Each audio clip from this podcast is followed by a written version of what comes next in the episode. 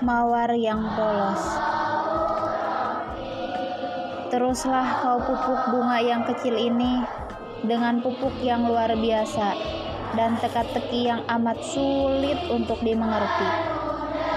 Karena ketika waktunya tiba, kau akan memetik dan merasakan bunga itu tumbuh, mekar indah dan cantik, sehingga menyejukkan mata dan hatimu.